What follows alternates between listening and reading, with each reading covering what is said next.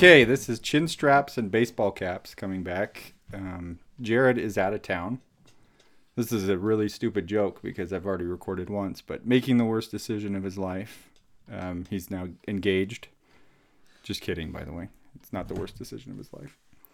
Oh, I But- thought you were just kidding that he was getting engaged. No, he's really engaged. He's engaged. Congratulations, Jared. Yep, he's engaged. Sorry, I'm new. You're good. No, Jared does it too. Jeff, this is my buddy Jeff. So we've talked a little bit about uh, Jared and my fights as kids. Um, I've known Jeff almost as long as I've known Jared, and I would not have picked a fight with Jeff because he would have pulverized me into oblivion, right, Jeff? Uh, I don't know about that, but I'm trying to remember. Isn't there one time where we almost got in a fight? No, there was one time when I got mad at you enough to get in a fight, no, I remember this. and I I called even- you a word, and you Oh. laughed at me hysterically. yes, I do remember. No, I don't remember what it was about, but I was I was being really, really um, juvenile. Yeah, let's blame it. you. And I think Let's that was you. why you were getting mad was because I was being juvenile about the situation. I like that story. yeah, I think that's the only time though we ever got close to it. No, you're a. I'm more of a hothead than you are, but I would all. I would have also known not to pick a fight with you either. So, definitely didn't pick a fight with you. Just as I didn't pick a fight with Jared after he grew to monstrous degrees. But Yeah, this is on YouTube, Jake, so they can see me and they know that none of this is true because you're you're the exact same. much size. stronger than I am. Let's just say that. Okay, so this week we've talked about um, social anxiety and um, kind of being perfect and yet failing, or being close to perfect and yet failing, building up our lives brick by brick. But tomorrow, for you that do not know, is not just tax day on a normal year, it is also Jackie Robinson Day for any baseball fans. He broke the color barrier on April 15th of 1947, where he was the first black baseball player to suit up for a Major League Baseball team. Um, I grew up a Dodger fan, as I've described before. Um, but one thing that I didn't know kind of growing up, like, do you remember growing up? So you're a history major, so this will resonate with you. It was a long time ago, Jake. Right, but kind of the aim was to be a history teacher and being taught history in school. Like you hear these stories and like Pearl Harbor, and you get them kind of as facts, historical facts, and you don't really understand the how how big of a deal it was.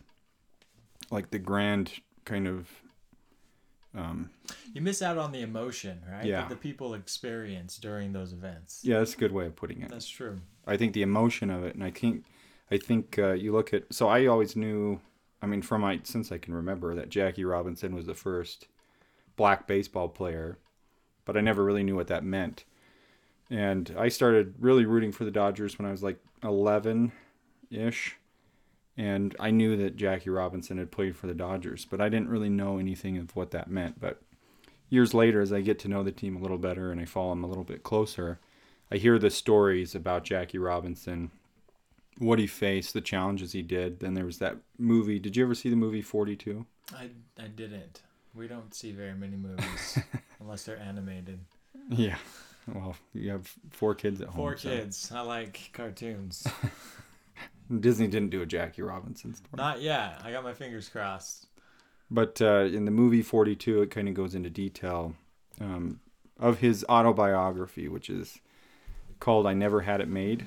Um, just kind of the struggles he went through early on in his career. It's, it's mostly built around his first season in Major League Baseball, kind of his life up to that. The things that it doesn't touch on is all the adversity that he faced outside of that first year.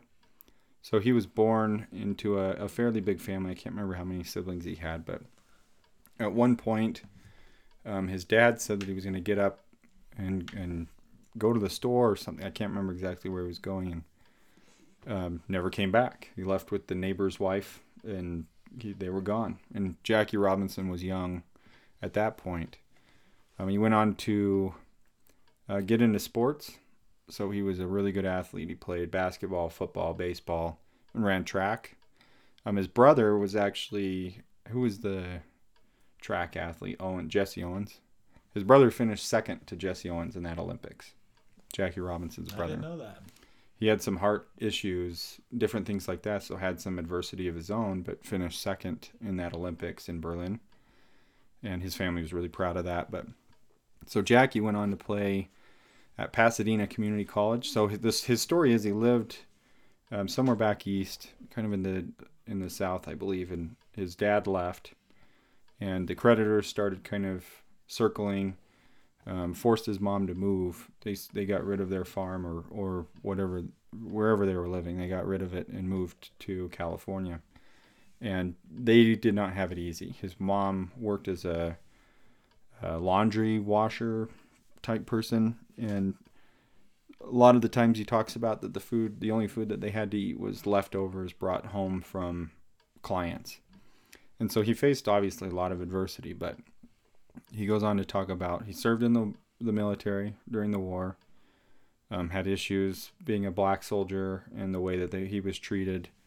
um, ended up getting honorably discharged but earlier than he had anticipated because he'd had some issues there was a issue where he hopped on a bus with one of his um, subordinates' wives, and the bus driver was angry that a black man was sitting next to a white woman. And even though the military didn't really follow the Jim Crow laws, and so he was that escalated to a point where he was honorably discharged, but discharged nonetheless.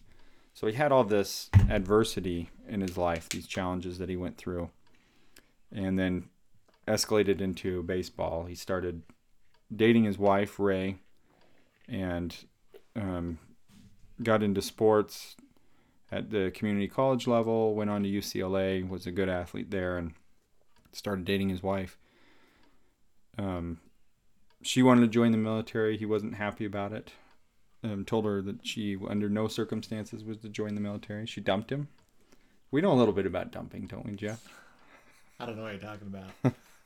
so uh, dumped she dumped him, sent back his ring, and that was the end of it, or so he thought. He went up back and got her back. Um, then he ended up getting into baseball. So that's kind of his story. But the focus that I kind of wanted to center on, or the the idea that I wanted to focus on in this issue was just the adversity that Jackie Robinson faced. You know, being the first black athlete to break the color barrier in, in baseball. You know, did you know much about Jackie Robinson when you were growing up?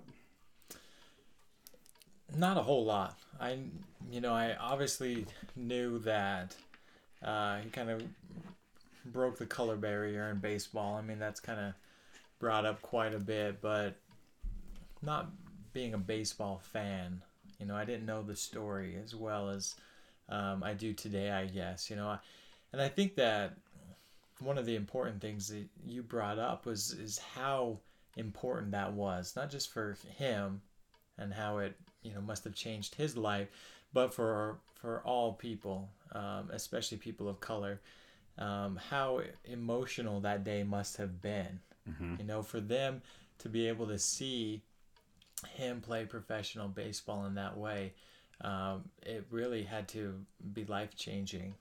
You know, to see progression you know maybe it's yeah. not in in every aspect of their life but that is a major stepping stone in the right direction yeah yeah i think um so reading kind of his autobiography and learning his story you kind of learn the key figures that he had in his life to support him through this mm-hmm.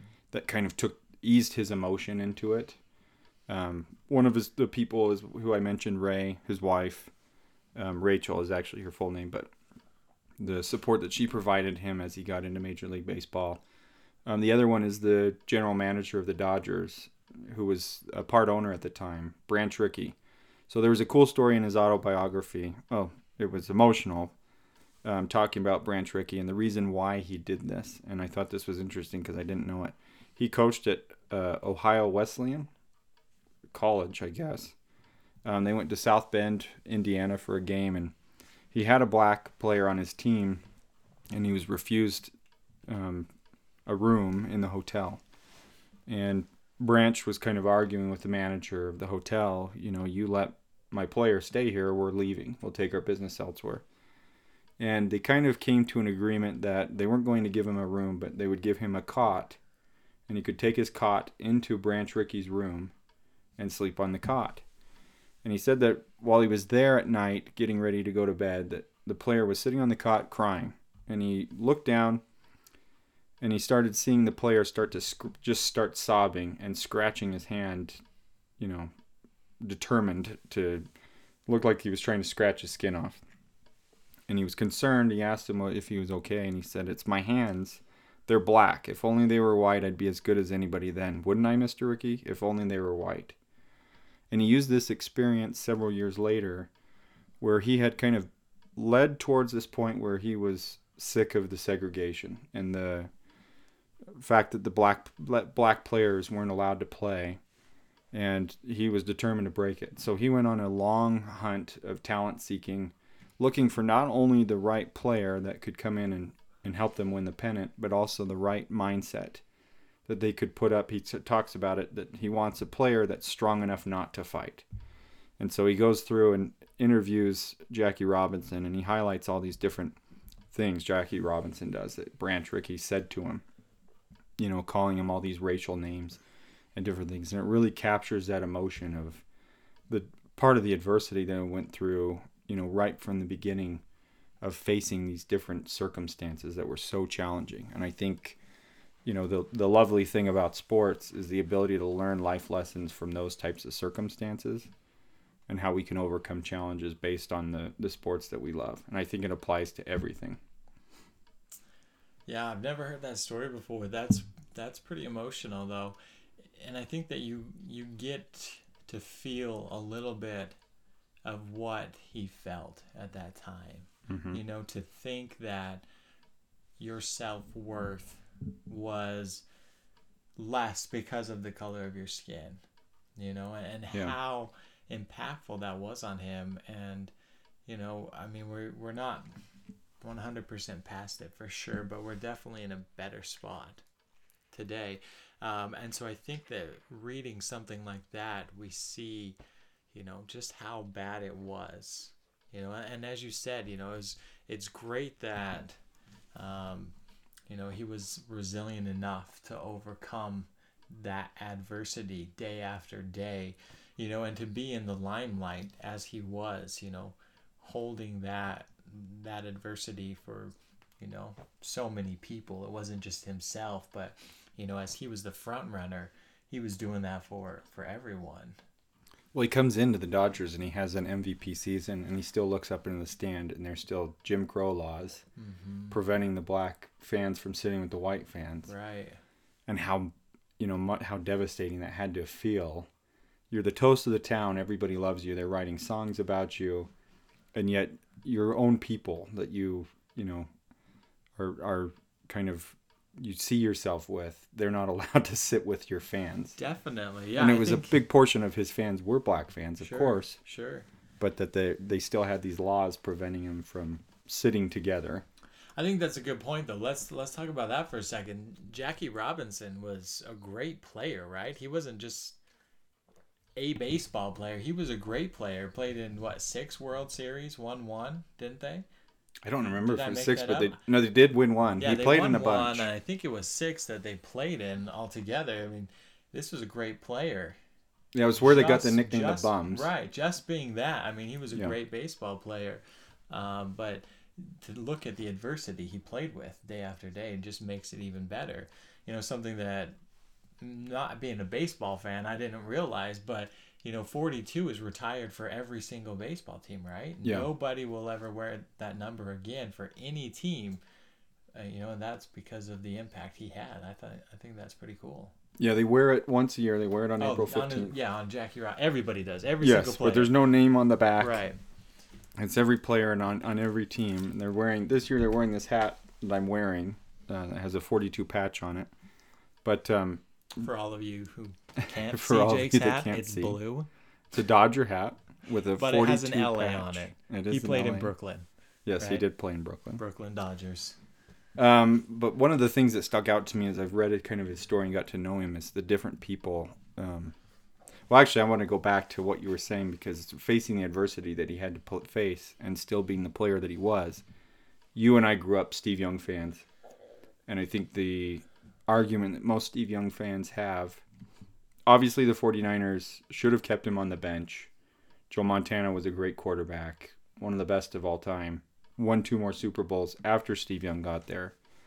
But a lot of Steve Young fans will argue that Steve Young's some of his best years were spent on the bench, where he wasn't able to play. And you look at he still won two MVPs, won a Super Bowl. You know, was uh, for a short while kind of the, or it took him a while to get to the point where he won over the fans in San Francisco when he won his first Super Bowl by himself. Um, you know the because he has three rings, but only one was him as a starter. But the amount of time that he spent on the bench as a great player and how much could he have done? How many Super Bowls could he have won? And you have Jackie Robinson that because of the color barrier, he didn't come up into the majors until I think he was 28, um, which at that time was pretty rare. And then he had all of this adversity, you know, on his back the whole time he was playing. What he was and what he went through and kind of the slumps he would go into and how the fans would jump all over him for that. Not Brooklyn fans, but opposing fans.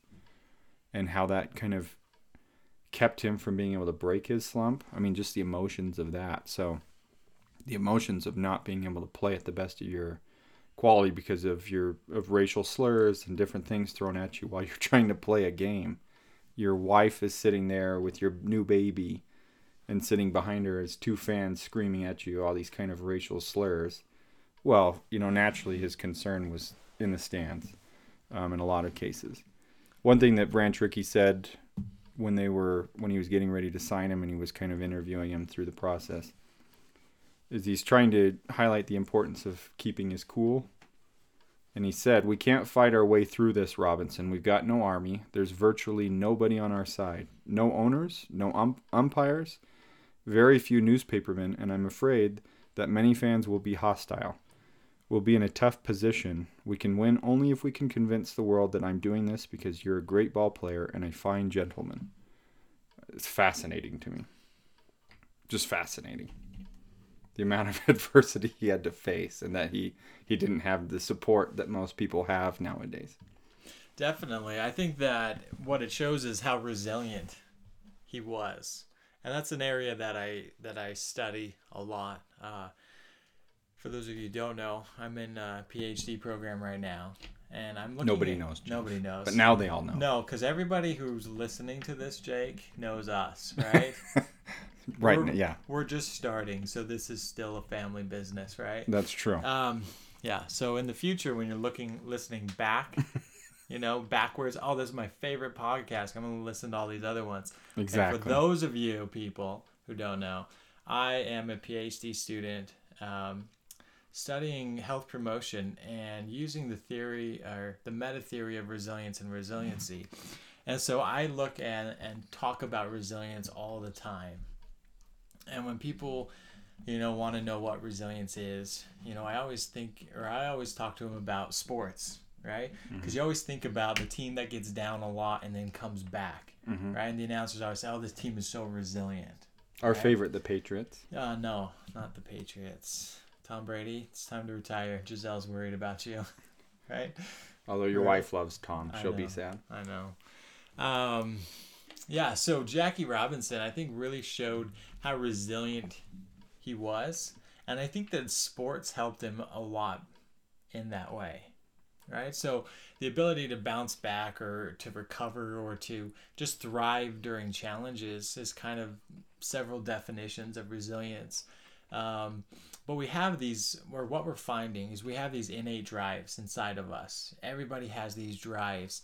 Um, and as we fulfill those drives, it energizes us and helps us um, to be motivated, to stay motivated, to overcome our trials or, to thrive through them.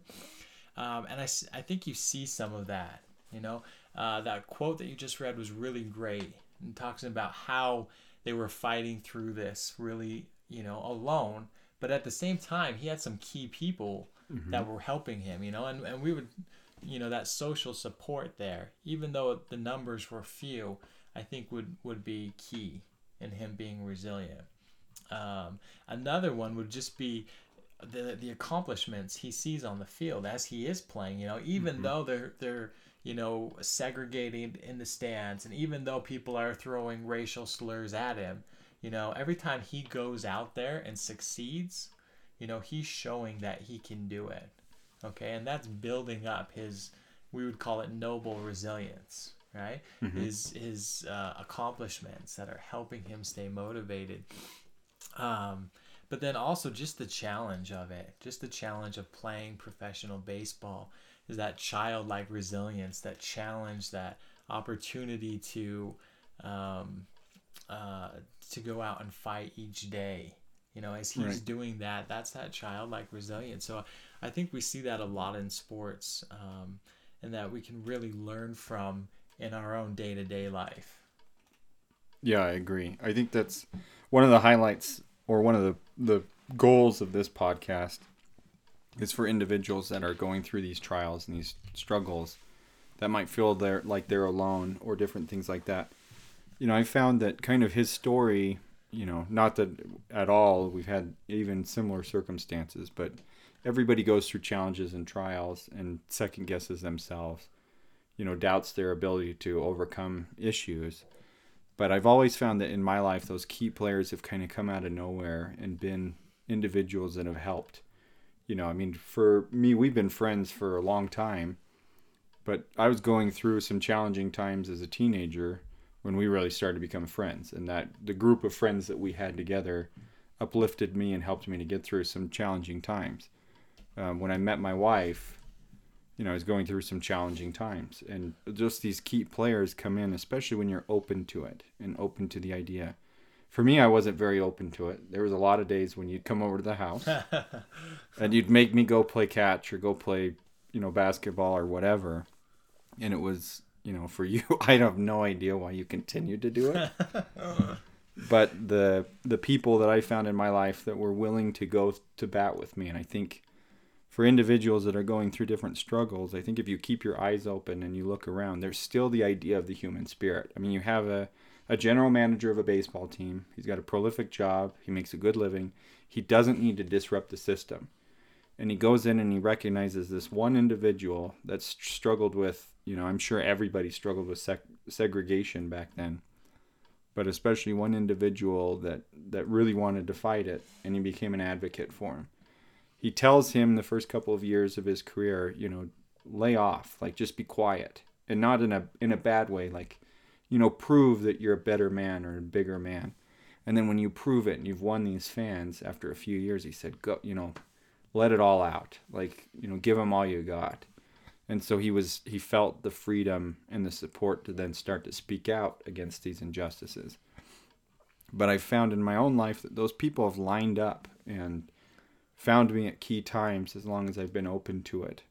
And that, you know, if you recognize those individuals that are willing to fight for you, you know, you can remain close to them and it will help you through some really challenging times and build you up through some really difficult times. Yeah, I totally agree. And, uh, you know, a lot of times those people don't even know, you know, that you're going through any problems. You know, you've, you've mentioned that to me a couple times uh, about the struggles you were going through in high school or, or junior high, whenever it was that we were really starting to to spend time together. But honestly, I had no idea. Yeah. You know, I had no idea. We were just friends. We were just hanging out, Yeah. and uh, that's all it was for me. And I think that happens a lot of times, where you know people are just living their lives, and you know they're you know helping somebody else out without even knowing it. Um, but like you said, you have to be open to it. And I think that's a key point.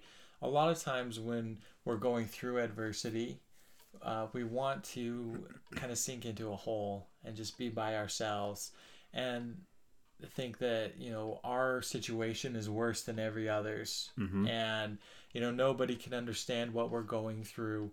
And I think that that just makes it worse you know honestly i think that getting out and being with those people you know that that care about you is so important getting out and and honestly just actively pursuing an opportunity to help somebody else you know can really uh, help ourselves see you know what our problems really are Mhm. typically not as bad as what other people are going through. You know, I I'm pretty lucky each semester I get to grade papers up at the university um, where students have had to go out and do some some charity work in the community and every time I read those papers it helps remind me of how blessed I am, how lucky I am to be living the life I live. And the problems that I have just really aren't problems, you know? Um, and so every semester, that just really helps me, uh, inspires me to to do better and to be better. Yeah, and I think there's a fine balance there too. I think there is an importance of understanding where your challenges are so that you can overcome them rather than just kind of ignore them, but also to understand that you don't really have it worse than anybody else. You know, at the same time, when I've gone through some really challenging times, or we have gone through some really challenging times as a family, you know, my wife will say, you know, I always thought we had it bad, but this person has it worse. And I say, you know, it's it's important to recognize that, but it's also important not to diminish the challenges that you have because somebody else has it worse. Right because they would be able to usually if you can sit into a room with somebody you know i've seen it in my own life where i will go through challenges the kind of the human spirit if somebody comes in and says you know i'm going through all these challenges i don't go oh well let me tell you about what i'm going through that's happened a few times but you genuinely try and or generally try and avoid that you know you can sympathize and empathize with somebody and so even if your challenges are quote unquote worse then you can still empathize with other people that you know are going through it. And I think going back to kind of our friendship and the the challenges that I was going through, you know, we were in the same church growing up, the same church. Er, we went to attended the same church, and I'd go into sit with all the youth, and I'd sit by myself because I didn't feel like socially I didn't feel like anyone accepted me. That I wasn't wanted there. Nobody liked me. Nobody wanted me to be there. And I think you came and sat by me, and it was usually because I had gum. Not that you would share, but yeah, I would. It. I would share. Come on. but yeah, it was like, and that relationship because I recognized it early on. You know, for you, it's just being friends, but for me, it was a, kind of a breakthrough moment of not feeling like I belong, and then somebody reaching out and and I've had people throughout the years that have done similar things. You know, when I met my wife, I had absolutely no interest in getting married. I had no desire of even being really all that social. And she kind of forced my hand. She wouldn't leave me alone about it. And so it's like I said, I've been stubborn in those types types of situation, but it's always been I've recognized it fast enough to come out of it in time to not have lost opportunities. I, I would say that. No, that's a good point. I think that you definitely don't want to uh, downplay the adversities you're going through I think the advantage of what we are talking about of, of being around other people and seeing what they're going through, it it helps stop the um, what's a good way to say it? You know, when we're going through a problem, our mind starts blowing it out of proportion, mm-hmm. right? Making a mountain out of a molehill. That's really normal for our minds to do, and so rather than um, making it a mountain you know um, it just helps us realize to see what it is in perspective not that that we should see a molehill as an ant hill i don't know you know you know we don't yeah. want to diminish it but at the same time we want to see it in perspective oh yeah right? i agree and and i think that's kind of what we're saying right is is we want to have a little perspective and understand you know this seems really bad but it's not as bad as it could be and we can overcome it and i think from resilience literature what we want to do is not just overcome it but we want to grow because of it mm-hmm. we want to become a better person through our trials rather than just survive them right we want to enjoy life during trials and not just wait for the good times because usually there's just you know something going on right we don't want to wait for happiness we want to seek it out yeah I agree with that. And I think that's a good way of looking at it is I think having the commitment and the understanding to know what you're going through, but yet having the perspective of seeing it as a positive and an opportunity. You know, um, in the job that I'm currently at, you know, I definitely have an opportunity to come up where the guy that was intended to train me for the next year quit Um, he's Oh my goodness. gone in two weeks. Oh my goodness. and so all of the weight is on my shoulders and you know for me it's like i can kind of shudder away from that and kind of you know i mean i think any anybody reasonably would understand if i were to say i i can't handle this i can't do it but for me i see it as a big opportunity to you know reach out to people seek for help you know try and learn this job as quick as possible so we don't really have a big lull in, in production. But being able to do it, it's an opportunity to reach out, and it's a cool opportunity. It doesn't diminish the challenge that it will be, but it's a cool opportunity to kind of step up to the plate and, and go for it. And I think, you know, the, the different opportunities that, like, for, you know, tying it back to Jackie Robinson, he gets approached with this opportunity. He could have easily said, Look, I got my girlfriend in California. I'm playing ball in Kansas City. I don't want to do this anymore. I'm going to go back, live with her, and I'll get a normal job and do something else. But he took the opportunity. And one of the things that came from it is he was able to really kind of change the way that the world saw, you know, black athletes, uh, especially in baseball. He wasn't the first one to break the color barrier in any sport the NFL had signed somebody a few years earlier, but he was the first one in baseball, and I think one of the most, um, obviously the most famous. I don't know the first NBA player. I don't know the first NFL player. I do know Jackie Robinson. I've known him since I was a kid, and his story is fascinating to me. And I think because of his recognition of that opportunity and what he did with it afterwards, that he was a voice, you know, for his people. That he would, I think he would, he would say he was a voice for his people not all of them, but was at least an advocate for them. Yeah, definitely. I, I like what you said there. Um, and I think that anytime you're dealing with adversity, your mindset is going to be crucial. Mm-hmm. And the mindset that you had going into this job, you know, having your, your trainer quit, you know, what, what, a week into you starting the job? Yep. So you're, you're meant to have 51 more weeks of training and you'll get two. Uh, but your mindset is that you're going to look at this as a challenge and that you're going to go in every day and you're going to do your best to learn so that there's not that lull that you were talking about. Um, I think that's crucial to overcoming adversity and to growing during adversity. Um, and I think that that's probably you know the mindset in in professional athletes mm-hmm. you know has got to be that you know that they're going to overcome any challenge because they want to be the best and they want to win. They want to win the championship, get mm-hmm. back to that championship. And uh, so I think that's a crucial part of, of overcoming adversity. Yeah, I agree. I think it definitely, especially the ones that actually succeed at it. You know, you look at Tom Brady coming out of college. He's not my favorite player, but uh, he should retire. I agree with Jeff. He's my least favorite. My wife's in love with him. Yes. Um, but the talent that he had in college didn't really reflect the career that he ended up having in the NFL. Yeah, no, I've I've just been recently seeing a lot of tweets coming out about um, about college athletes and if you're great in college it doesn't mean you're going to be mm-hmm. you know great in the NFL but how many people who weren't great in college are great in the NFL and the first one that comes to my mind is Tom Brady right nobody expected the NFL career he's had based yeah. on what he did.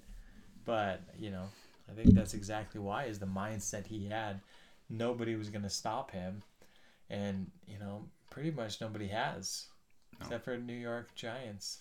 Thank goodness. and the Eagles. And the, Eagles. the NFC East. Well, I just meant that one Super Bowl perfect right. season, right? Yeah, that's true. That's true. I was in the same house watching that game. We were very excited. Yes, we were. And I don't like Eli Manning or the Giants. I like Peyton. Peyton. Peyton is great. you can come on the show. Peyton Collis. Yeah. All right. Well, that is. I I'm good. You want to end it there? I think so. I think the lesson is, uh, you know, really adversity is going to come. Go mm-hmm. go into it with a mindset that you're going to learn and grow from it. You're going to get better using the, the support around you mm-hmm. and uh, and you can grow from your challenges. Yeah i agree. Well that is chin straps and baseball caps and uh, signing off.